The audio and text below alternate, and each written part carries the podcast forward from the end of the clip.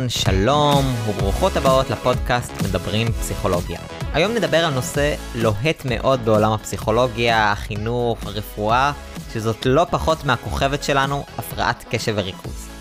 כשתכננתי עם עצמי מה להגיד בפתיחה, חשבתי על כל מיני רעיונות. איך אפשר אה, לשלב היסטוריה, מחקר ותיאוריה, ושכל זה עדיין יהיה מעניין ולא מרדים. אבל אני החלטתי להעיף את הכל כי נזכרתי שמשהו אצלי ואצל הפרעת קשב נשאר פתוח.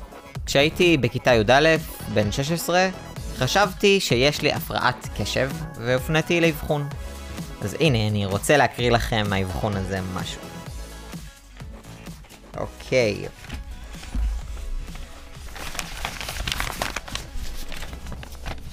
אוקיי, אז סיבת ההפניה, הערכה תפקודית עדכנית עקב קשיים בהספק זמן במהלך בחינות, אי שקט קל בכיתה וקשיים לא ממוקדים בכתיבה.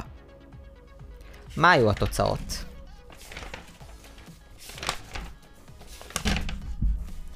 הופה, הנה.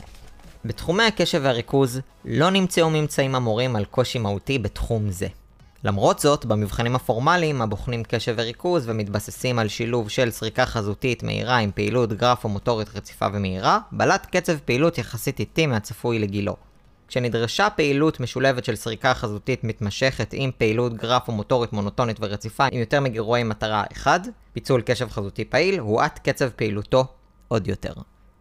בשביל אולי לספק לי סוג של closure, אבל לא רק closure, נמצאת איתנו פה דוקטור שירלי הרשקו, שאת מומחית בהפרעות קשב, כתבת על זה ספרים שקראתי, ואת מאבחנת וחוקרת את הנושא. שירלי, מה את אומרת על מה שהקראתי? למה לא יכלו לפרגן לי באיזה הבחנה שתיתן לי הקלות? וואי, האמת שכשהקראת את זה נשבר לי הלב. היא לא רק לך. לצערי, לצערי אתה לא היחיד, נשבר לי הלב אה, כמעט ברמה היומית. יש אה, המון המון טעויות באבחונים, בעבר במיוחד, אבל גם היום, מכל מיני כיוונים, בין אם לא מאבחנים הפרעת קשב כשהיא ישנה, או מאבחנים הפרעת קשב כשהיא לא ישנה, או מפספסים אותה נגיד יותר אצל בנות, או mm. חושבים שהיא לא קיימת אצל מבוגרים. יש עדיין המון סטיגמות והמון חוסר ידע, למרות שאנחנו חושבים שהמודעות מאוד עלתה, וכולם יודעים היום, יש... מה זה הפרעת קשב והכל, אבל עדיין יש המון טעויות. Mm-hmm. והנושא של הבחנה של הפרעת קשב הוא, הוא קריטי, הוא קריטי גם מבחינה רגשית של להבין מה יש לי, למה אני ככה, למה אני מתנהג ככה, אני לא סתם דפוק, אני לא סתם עצלנית, וגם אחר כך מבחינת הטיפול, יש טיפול כל כך יעיל, כל כך חוזר, ולכן האבחון הוא קריטי. נכון. ועדיין יש אבחונים אה, שכן, שמפספסים את זה, נגיד האבחון דידקטי, אוקיי? שזה מה שנשמע לי שעברת לפי נכון, הפסקה שהיא... נכון, פסיכודידקטי, כן. כן, פסיכודידקטי, אז זה לא אבחון שהוא בכלל, זאת אומרת, זה אבחון שהוא נועד לבדוק לקויות למידה. ולרוב המאבחנות הן לא מומחיות בהפרעת קשב. נגיד האבחון שאני עושה, הדידקטי והפסיכודידקטי, הוא בודק גם את תחום הקשב, אבל לרוב מאבחנות של אה, אבחון דידקטי או פסיכודידקטי לא, לא מבינות בתחום של הפרעת קשב, אלא בתחום של לקויות למידה, ואז הן הרבה פעמים מפספסות את העניין של הפרעת קשב, מה שנשמע שקרה במקרה שלך, ערבוב של כל מיני מבחנים, קשורים, לא קשורים. אולי נדבר בהמשך על איך מאבחנים הפרעת קשב, אבל זה לא הדרך. הבנתי, אוקיי, אני מאוד מאוד סקרן ואני אשמח לשמוע, אבל אני רוצה להתייחס למשהו שאמרת לפני רגע. תכלס, הפרעת קשב קיימת מאז ומעולם. מה עכשיו נזכרו לשים אותה בפרונט? איך עכשיו המודעות עלתה? מה? למה? כן, איזו שאלה יפה, כי אולי הברוכה היא קיימת מאז ומעולם, היא באמת קיימת מאות שנים, אבל המודעות אליה היא לא הייתה גבוהה, אפילו רק ב-15 שנים האחרונות עלתה המודעות לזה שהיא קיימת אצל מבוגרים, רק ב-15 שנים האחרונות, וואו, כן, לפני זה אמרו זה רק של אה, ילדים. ובאופן כזה ככה לפני 20-30 שנה זה היה הילד המפריע הלא מחונך הזה או הילדה הלא מתאמצת הלא מממשת פוטנציאל ולא ממש ידעו שזאת הפרעת קשב ושהיא גורמת לכל הדברים האלו. אז המודעות עולה בשנים האחרונות וזה מבורך כי אנחנו יודעים היום שהפרעת קשב היא, היא הפרעה קשה, אוקיי? יש בה גם מתנות, כן? אולי גם נגיע לחלק הזה של mm-hmm, המתנות, אוקיי. אבל היא גורמת לקושי יומיומי ולסבל ולמאמץ ולהנמכה בהמון המון המון תפקודים, אז זה משהו שאסור לפספס. אבל בעצם את אומרת שאנשים, תכלס, בני 30, 40, 50, שיש להם הפרעת קשב, היו הולכו עם איזה לייבל כזה של אני פשוט ילד מפריע, ולא משהו אחר. אז תכלס, כאילו, איפה, איפה הם היו כל הזמן בדבר הזה? מה קרה להם? איך זה השפיע עליהם על ה, על ה, על ה, על ה, מבחינה פסיכולוגית? מה זה עושה? וואו, וואו, וואו, כמה שזה השפיע.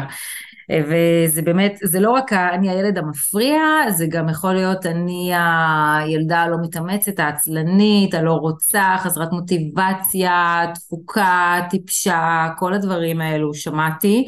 לכן, למשל, כשהורים מתלבטים לעשות אבחון ואומרים לי אני לא רוצה לשים תווית, אני אומרת את כל התוויות האלו, הן הרבה יותר גרועות מתווית של הפרעת קשב. עכשיו, ילדים באמת שלא אובחנו ולא טופלו. אז אנחנו יודעים היום שיש המון סיכון, סיכונים, גם אנחנו רואים את זה במחקרים וגם כמובן אני רואה את זה בקליניקה, יש סיכונים בכל התחומים, יש סיכון של פי שתיים להשמנה למשל, יש סיכון של פי ארבע להפרעות אכילה, יש אה, המון המון בעיות בשינה, יש סיכון של פי ארבע להתמכרויות מכל סוג, סמים, מסכים, כל התמכרות באשר היא. יש um, סיכון ענק לדיכאון ולחרדה עצום. וואו. האחוזים במחקרים וואו. מראים לנו בין 50 ל-70 אחוז יסבלו מחרדה ואו דיכאון, מאלו שלא אובחנו ולא טופלו בהפרעת קשב. זאת אומרת, יש המון נשים למשל שמגיעות אלינו כבר עשר שנים על ציפרלקס, אובחנו עם דיכאון, mm-hmm. שזה לא באמת הדיכאון, זו הפרעת קשב שלא אובחנה. אז אה, שהיא בעצם גרמה לזה, אז, אז בעצם ברגע שלא מאבחנים בילדות וגדלים עם זה, אז יש גם את כל הסיכונים האלו וגם מה שנקרא פחות מימוש, אין מה לעשות, אותו בן אדם או בת אדם לא התנהלו בחיים כמו שהם היו יכולים אם הפרעת הקשב הייתה מטופלת, הם תמיד הרגישו שמשהו תקוע, שמשהו לא עובד טוב, שמשהו שם חורק, שמשהו לא, שם לא ממומש כזה, וזה מתסכל. זאת אומרת, הורים ששולחים את, ה, את, ה, את הילדים שלהם לאבחון, כמה הדבר הזה עובר בתורשה? כמה זה גנטי? הוא מאוד גנטי, זה עובר מהורה לילד ב-75% מהמקרים. סופר גנטי. מאוד, מספיק שיהיה הורה אחד, וסביר להניח שכל הילדים יהיו עם הפרעת קשב, גם אם ההורה השני... וואו. אז, אז אני, אני ככה נתפס בסטטיסטיקה האיומה שלך, של ה-70% דיכאון וחרדה, זה, זה, אז אני מבין מה היא מפריעה לי בחיים, וגם תכלס הטייטל שלה זה הפרעת קשב וריכוז. את יכולה קצת לפרט יותר מה מפריע בה, מה, מה מפריע בקשב ובריכוז, מה, מה קורה שם באזור? בטח, בטח. מה שקורה בהפרעת קשב, פעם אגב באמת יותר חשבו שזה הילד המפריע, השובב, היוצא, התזזיתי, זה ממש לא זה. זאת אומרת, יש לנו שני סוגים של הפרעת קשב, יש את הסוג של ה-ADHD, שהוא באמת עם ההיפריות שיותר רואים לעין, אבל יש לנו גם את ה-ADD, ששם לא רואים את ההיפריות והתנועתיות, שזה לא נראה לעין, זה יותר מה שנקרא מבפנים. Okay. אוקיי. עכשיו לשני הסוגים האלו יש בעצם את אותם תסמינים שאנחנו מחפשים כדי לאבחן הפרעת קשב, דחיינות, קושי לעקוב אחרי אה, הוראות ולבצע אותן, זה יכול, זאת אומרת יש תשעה תסמינים, אנחנו רוצים לראות אה, מתוכם חמישה-שישה, כן, אז לא חייבים את כל התסמינים, mm-hmm. אבל, אבל את רובם. יש אה, שכחנות של אירועים, של תאריכים, של שמות, עיבוד חפצים, קושי בסדר ובארגון. אמ, מה עוד לא אמרתי? יש קושי, אה, כמובן, להקשיב לאורך זמן. בעצם mm-hmm. טווח הקשב, שזה הדבר הכי משמעותי, הוא נע בין 5 ל-15 דקות, זה הכל. Oh. וכאן, הרבה פעמים הורים אומרים לי, אה, אבל במשחק לגו שלו, במחשב שלו, הוא יכול להתרכז 8 שעות, אז אין לו הפרעת קשב. Mm-hmm. אז חשוב לי לציין שכן, במשהו שמאוד מאוד מעניין, יש תופעה שנקראת היפר פוקוס בהפרעת קשב, ואז גם, זה נשאבים שעות לאותו דבר שמאוד מעניין, אבל זה רק בדבר שמאוד מאוד מעניין. כל דבר שפחות מזה, שיעורי בית, בית ספר וכדומה, חמש עד חמש עשרה דקות טווח קשב, זה מעט מאוד. ממש, ממש. אז נגיד עכשיו אני מאזינה לנו, ופתאום כל מה שאת מדברת מתחבר לי. כן. מה, מה אני עושה? איך אני הולכת מכאן? מה אני הולך לעשות אם אני מרגיש שזה מדבר אליי? מה תגידי למאזינים? וואי, זה מה זה פשוט לשמחתי.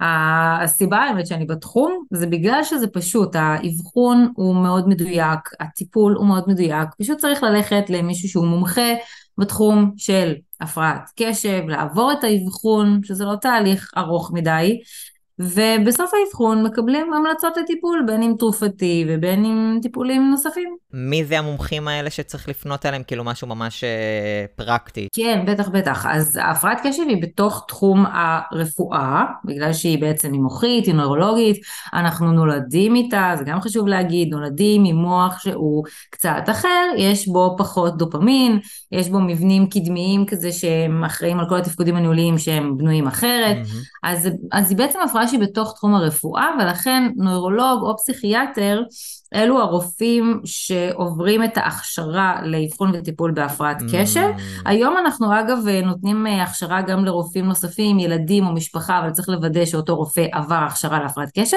ועוד המלצה שלי זה לבדוק שאותו נוירולוג או פסיכיאטר שהלכתם אליו, אז שהוא באמת מתמחה בתחום של הפרעת קשב ולא עושה את זה ככה על הדרך עם עוד איזה 7,000 תחומים אחרים, כי זה תחום שצריך מאוד להתמקצע בו וכל הזמן גם יש בו עדכונים.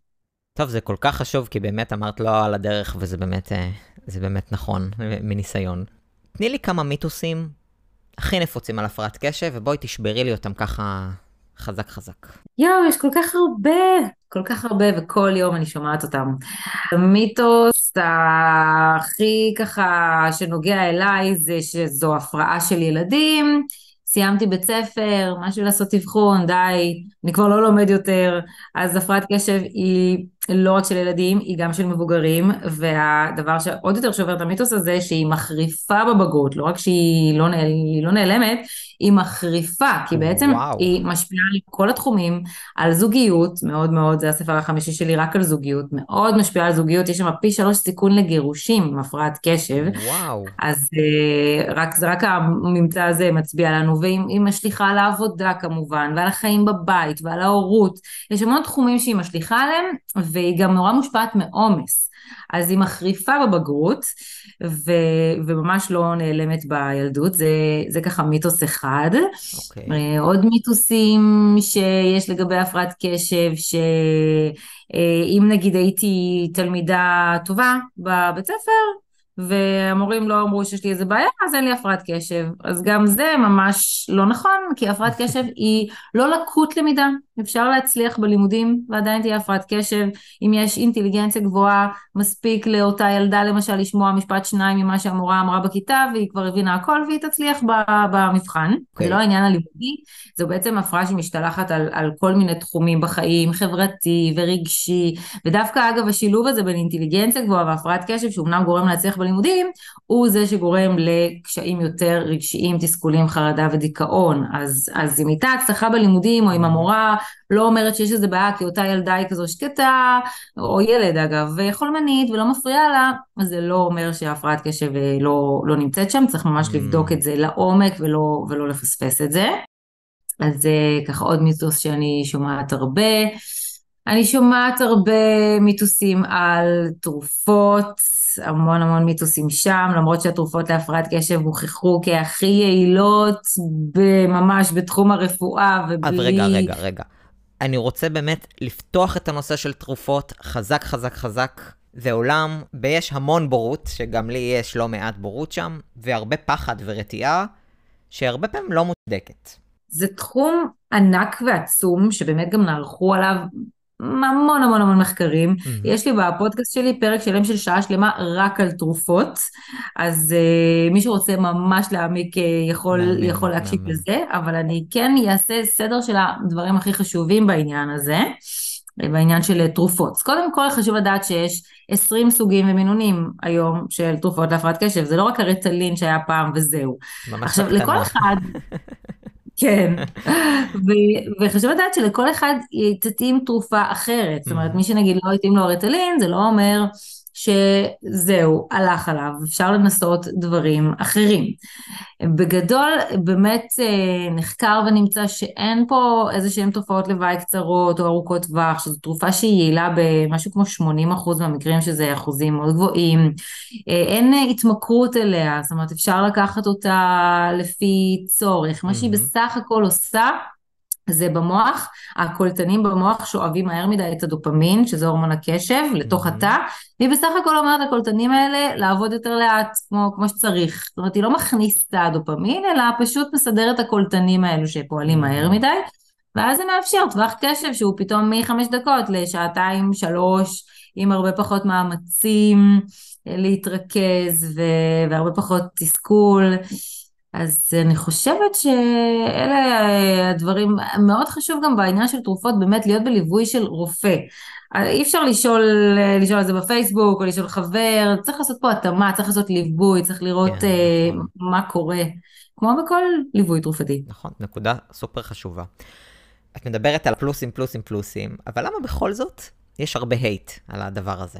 טוב, זה כי תרופות, אני יכולה להבין את זה, אני גם לא אוהבת תרופות, אוקיי? אני גם לא לוקחת אה, אקמול גם אם אני חצי מתה, לא, לא זה, אנשים לא, לא אוהבים תרופות, וגם לי באופן אישי היה קשה לתת תרופה לכל אחת מהבנות שלי שאובחנה עם הפרעת קשב, זה לא, לא דבר שהוא נעים, היינו, הייתי שמחה מאוד בלי זה, באמת, גם הדוקטורט שלי הוא על תזונה והפרעת קשב, הוא התחיל בכלל מהמקום שאמרתי, יאללה, אולי נמצא איזושהי תזונה, איזה משהו טבעי.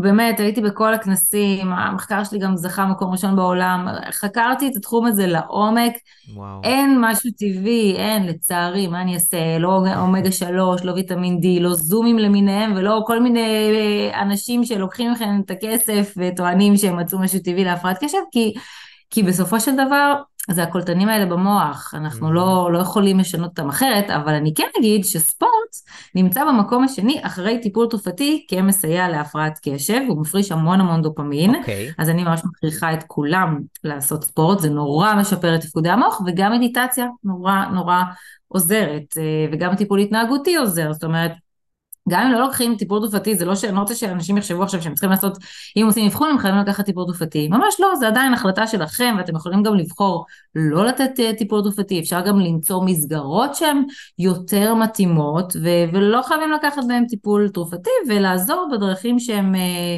אחרות אבל יעילות, אה, אוקיי, רכיבה על סוסים נגיד, זה לא עוזר, לא, לא ללכת למקומות שלא הוכחו כעוזרים בהפרעת קשב, אם הולכים למקומות המדויקים זה, זה גם כן עוזר בהחלט. נכון, זה חשוב גם ללכת למקומות המדויקים, כי אז אתה יכול לעשות טיפול ולהגיד זה לא עוזר לי, אין לי, אין לי, וזה סתם מבאס. דיברת נכון. על זה טיפה, טיפה, טיפה, אני רוצה לפתוח את זה קצת יותר. בעצם, אז נגיד עכשיו אה, הבת שלי אובחנה עם הפרעת קשב. האם כדאי לספר לה, להגיד לה, יש לך הפרעת קשב, לחסוך לה, לחכות לגיל מאוחר? עכשיו, אני, כאילו התשובה הכי הגיונית ואינטואיטיבית זה כן, להגיד, אבל מצד שני יכולה גם כזה לרכב על זה. אה, אני לא יכולה להקשיב, יש לה הפרעת קשב. אה, אני לא לומדת, יש לה הפרעת קשב. מה את אומרת? טוב, שאלה מעולה וחשובה. קודם כל, כן, כן, כן, וכן, חייבים לספר, ובטח גם נותנים טיפול תרופתי לספר עליו ולא לקרוא לזה ויטמינים, אני אגיד על הדרך. כן. חייבים לספר בעצם מכמה סיבות. א', כמו שרמזת, בגלל מערכת היחסים הבונה אמון, אם אנחנו מסתירים פה משהו מהילד שלנו, זה בסופו של דבר יאחיר את מערכת היחסים ואת האמון, מתישהו הוא יגלה, היא תגלה את זה. אז זו סיבה ראשונה. סיבה שנייה, אותה ילדה או ילד מרגישים שמשהו לא בסדר. הם מרגישים. הם רואים שהם קצת שונים מאחרים, הם רואים שהם לא מצליחים כמו שהם היו יכולים, הם מרגישים את זה, כמו שאתם ההורים מרגישים את זה, גם הם מרגישים את זה, ואז אם אנחנו לא נותנים להם הסבר, אז הם יחפשו הסברים אחרים לעצמם, למה הם מתנהגים ככה, אולי זה בגלל שהם uh, טיפשים, דפוקים, עצלנים וכדומה וכדומה, כל, ה, כל ה, באמת הדברים שאני שומעת מילדים וגם ממבוגרים אגב, וואו. אז כדי שהם לא יתייגו את עצמם אחרת, בואו ניתן להם את ההסבר האמיתי, ודבר אחרון, שבאמת בהתחלה יכולה להיות מין כזה, יכול להיות מין ירח דבש כזה, גם אצל מבוגרים זה קורה. אז זה בגלל ההפרעת קשב, אז בגלל זה אני ככה, וכאילו קצת רכיבה על זה, אבל אני מבטיחה לכם שזה עובר, זה שלב כזה של וואי, כל כך כיף, סוף סוף אני מבין למה אני ככה, mm-hmm. ואחר, ו- וזה עובר ולא לא ממשיכים לרכב על זה, כי יש שם uh, קשיים, ורוצים uh, לטפל בזה, ורוצים לחיות יותר טוב, אז תנו, תנו להם, או לעצמכם, בין אם זה ילדים או מבוגרים, קצת את התקופה הזאת, אחרי זה זה, זה מתמסמס ו- ונעלם, ולא צריך לחשוש מזה שזה תירוץ, או שרוכבים על זה בהמשך. אוקיי, אוקיי, אוקיי. סופר מעניין. אז עכשיו אני בעצם שולח את הילד שלי, והוא מקבל הבחנה של הפרעת קשב. מה, מה בית ספר עושה עם זה? Hmm. אוי, בית אפר הוא קצת... אה, לא רואים את הפרצוף שלך שאת... אה, אבל... ירד, ירד, כן, כי מה אני אעשה? לצערי, מערכת החינוך היא לא מותאמת לילדי הקשב, אני באמת ניסיתי לעשות המון המון המון דברים שם, הייתי בכנסת ומה לא, זה עדיין לא מותאם לילדי הקשב וגם המורים עצמם לא עוברים איזושהי הדרכה או למידה מה זה הפרעת קשב אפילו הם בעצמם בסקר שעשו למורים 85% הודו שהם לא יזהו הפרעת קשב, לא, לא יכלו לזהות הפרעת קשב. Oh my God. כן, וואו. אז הם, הם, הם, כי הם לא, הם לא לומדים על זה, זה לא אשמתם, לא, בכל ארבע שנים שהם לומדים הוראה, הם לא לומדים על הפרעת קשב. אז, אה, אז, אז גם מהבחינה הזאת, ו, ואין להם מספיק מודעות, ובסופו של דבר, זה אני, מה שאני גם אומרת להורים שעוברים אצלי אבחונים, זה אין מה לעשות, אני מצטערת, אבל זה תפקיד שלכם ללכת לבית ספר עכשיו ולסנגר על הילדים שלכם ולהכניס את המודעות ולעשות פגישות, להביא את האבחונים, להסביר על הפרעת קשב, להביא ספרים, לשלוח כתבות, לפמפם את העניין הזה, כי הבית ספר עצמו לא בא עם הידיעה, אלא אם כן יש איזה מורה שנגיד הילד שלה אובחן או היא אובחנה ואז היא מבינה בזה על הדרך. אבל זה התפקיד של ההורים להעלות שם את המודעות ולדאוג להתאמות של הילדים ולקבל את העזרה, וזה ממש מאמץ בשביל ההורים. אבל אין לנו, אין לנו ברירה אחרת, כי רק ככה לילדים שלהם יהיה טוב. ויש גם, אה, יש גם עוד מסגרות שלפעמים הן יותר מתאימות. אתה יודע, יש ילדים mm-hmm. שהם כל כך סובלים במערכת החינוך הרגילה, ומה שההורים שלהם לא עשו זה לא עזר, והמצב החברתי שלהם נורא, והם מרגישים רע מאוד, אני בהחלט ממליצה להורים לבדוק רגע אולי מסגרת אחרת, אולי בית ספר דמוקרטי, אולי פתוח, אולי אנתרופוסופי, אולי פרטי, אולי משהו אחר. ילד לא צריך לסבול 12 שנים כן. מאוד בבית ספר. וואו. וזה תופס אותי, זה עצוב ברמות. אמ, ארבע שנים לומדים ואין דגש על הפרעת קשב, זה עצוב בטירוף. מעניין אותי לדעת מה עשית בכנסת, מה האידיאולוגיה שלך, מה היית רוצה שיהיה. כל הכבוד, כן? כל הכבוד, זה שליחות מדהימה. תודה, זה בדיוק, אה, בדיוק מה שאמרת. אני, המטרה, המטרה שלי זה פשוט להעלות מודעות. בדיוק אתמול הייתי בחנות ספרים והמוכר שם מכיר אותי והוא אמר לי, אני צריך שתביא לי עוד אה, אנשי הקשב, נגמר לי, כמה אתה רוצה שאני אתמחר לך את זה? אמרתי לו, זה לא מעניין אותי. תמחר את זה בכמה שבא לך. העיקר להעביר את זה הלאה, שמישהו יקרא את הספר, יבין, ידע מה יש לו.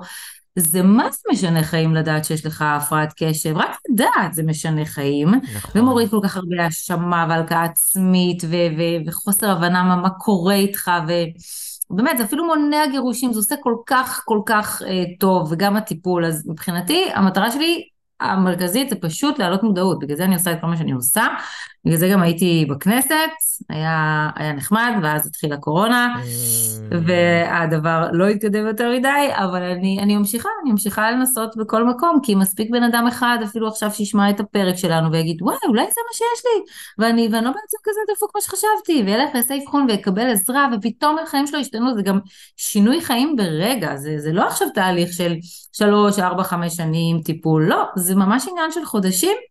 אז זה מספיק, זה ממש משנה חיים. נכון, נכון, ממש ככה, וואו.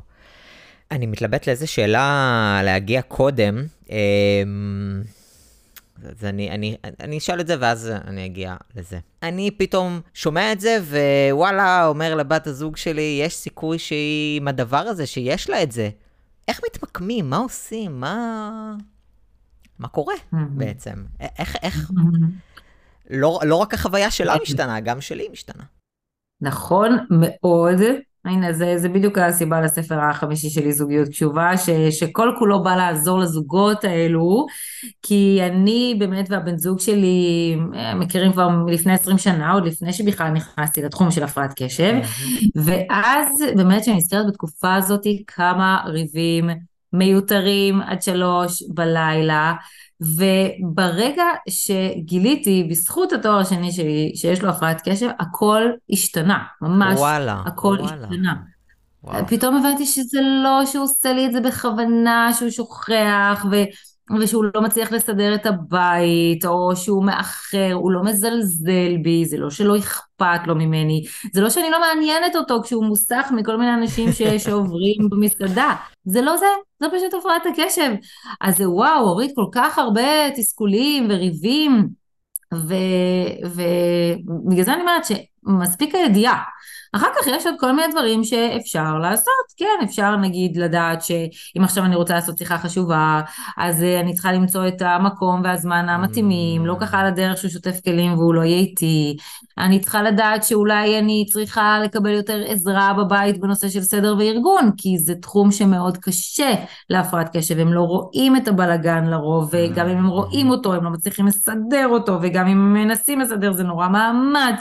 אז, אז לקבל יותר עזרה. אני תמיד אומרת שעוזרת בית מנקה, מנקה, זה ההתאמה להפרעת קשב אצל מבוגרים, או הארכת זמן לילדים, זה למבוגרים להפרעת קשב, מה לעשות, צריך להתאים את החיים אליהם, והם מאוד מתקשים בזה, רובם אגב, יש את הסוג שלו, יש את הסוג שהוא אפילו יותר OCD כזה, ובאובר סדר ובלאגן.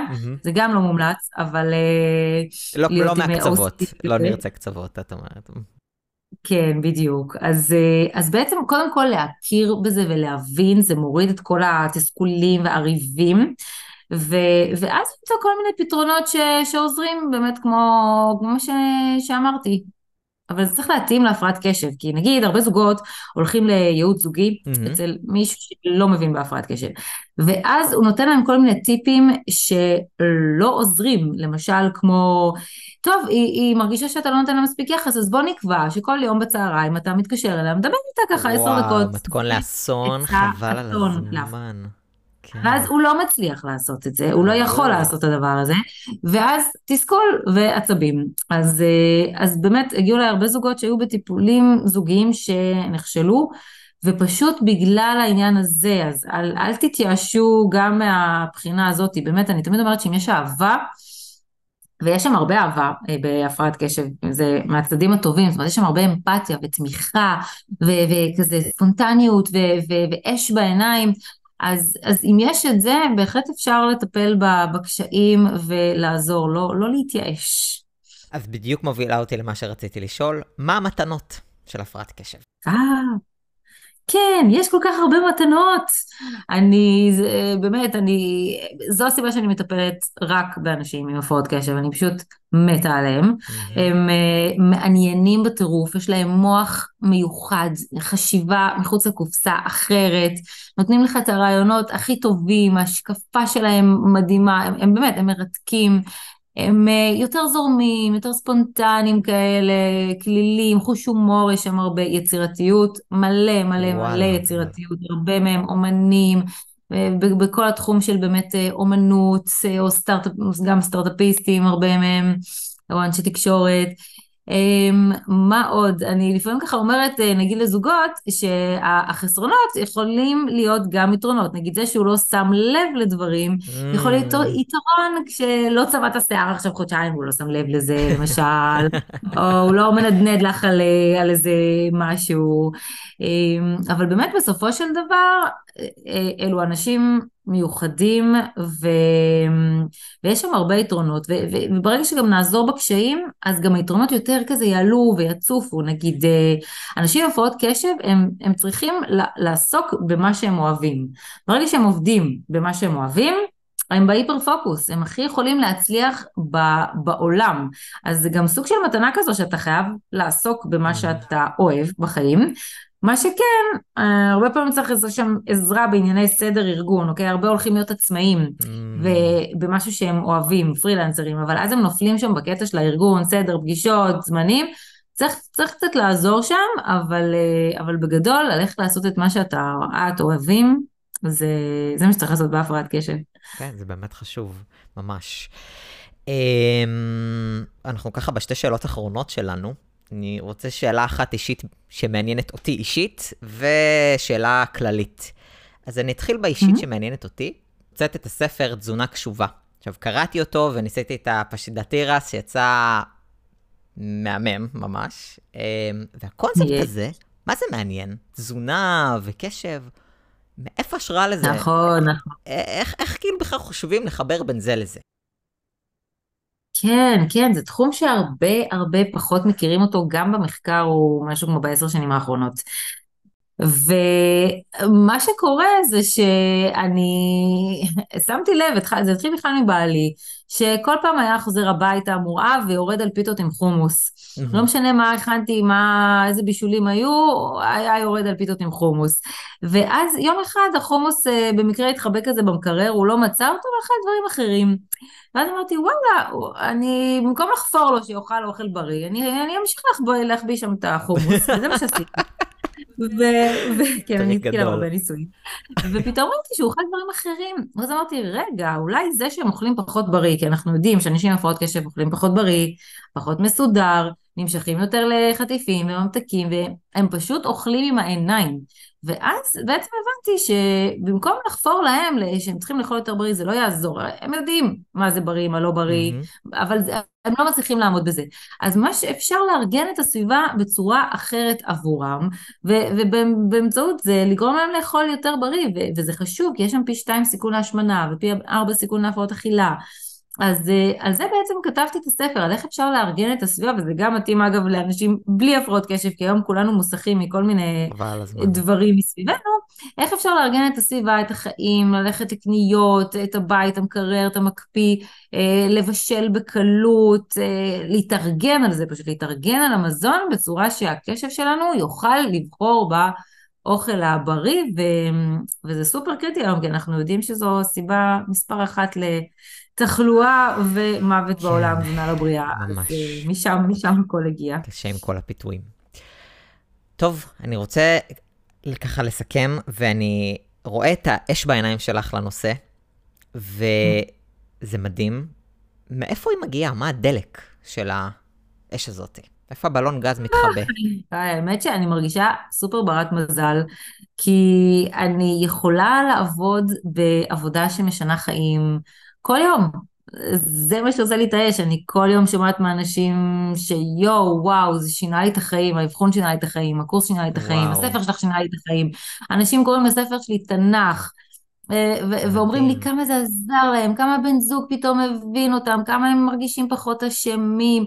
זה, זה שינוי חיים ברגע, אני, אני רואה כל יום קסמים מול העיניים שלי, וזה לגמרי מה שעושה לי את האש להגיע לעוד ועוד ועוד אנשים.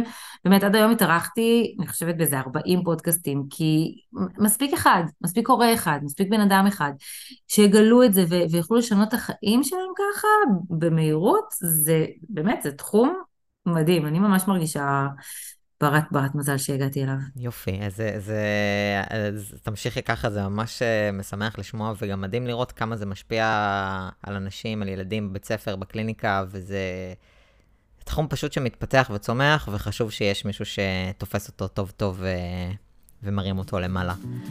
שירלי, אה, היה לי סופר כיף, וממש ממליץ על הספרים, אני כבר הקראתי לכמה הורים, שמחתי שאיתך. תודה רבה, גם היה ממש ממש כיף ומעניין, ו- ותודה לך על הפודקאסט המעולה ועל כל מה שאתה עושה. תודה, תודה, תודה רבה, וכמובן ששמחתי שאתם ואתן הייתם.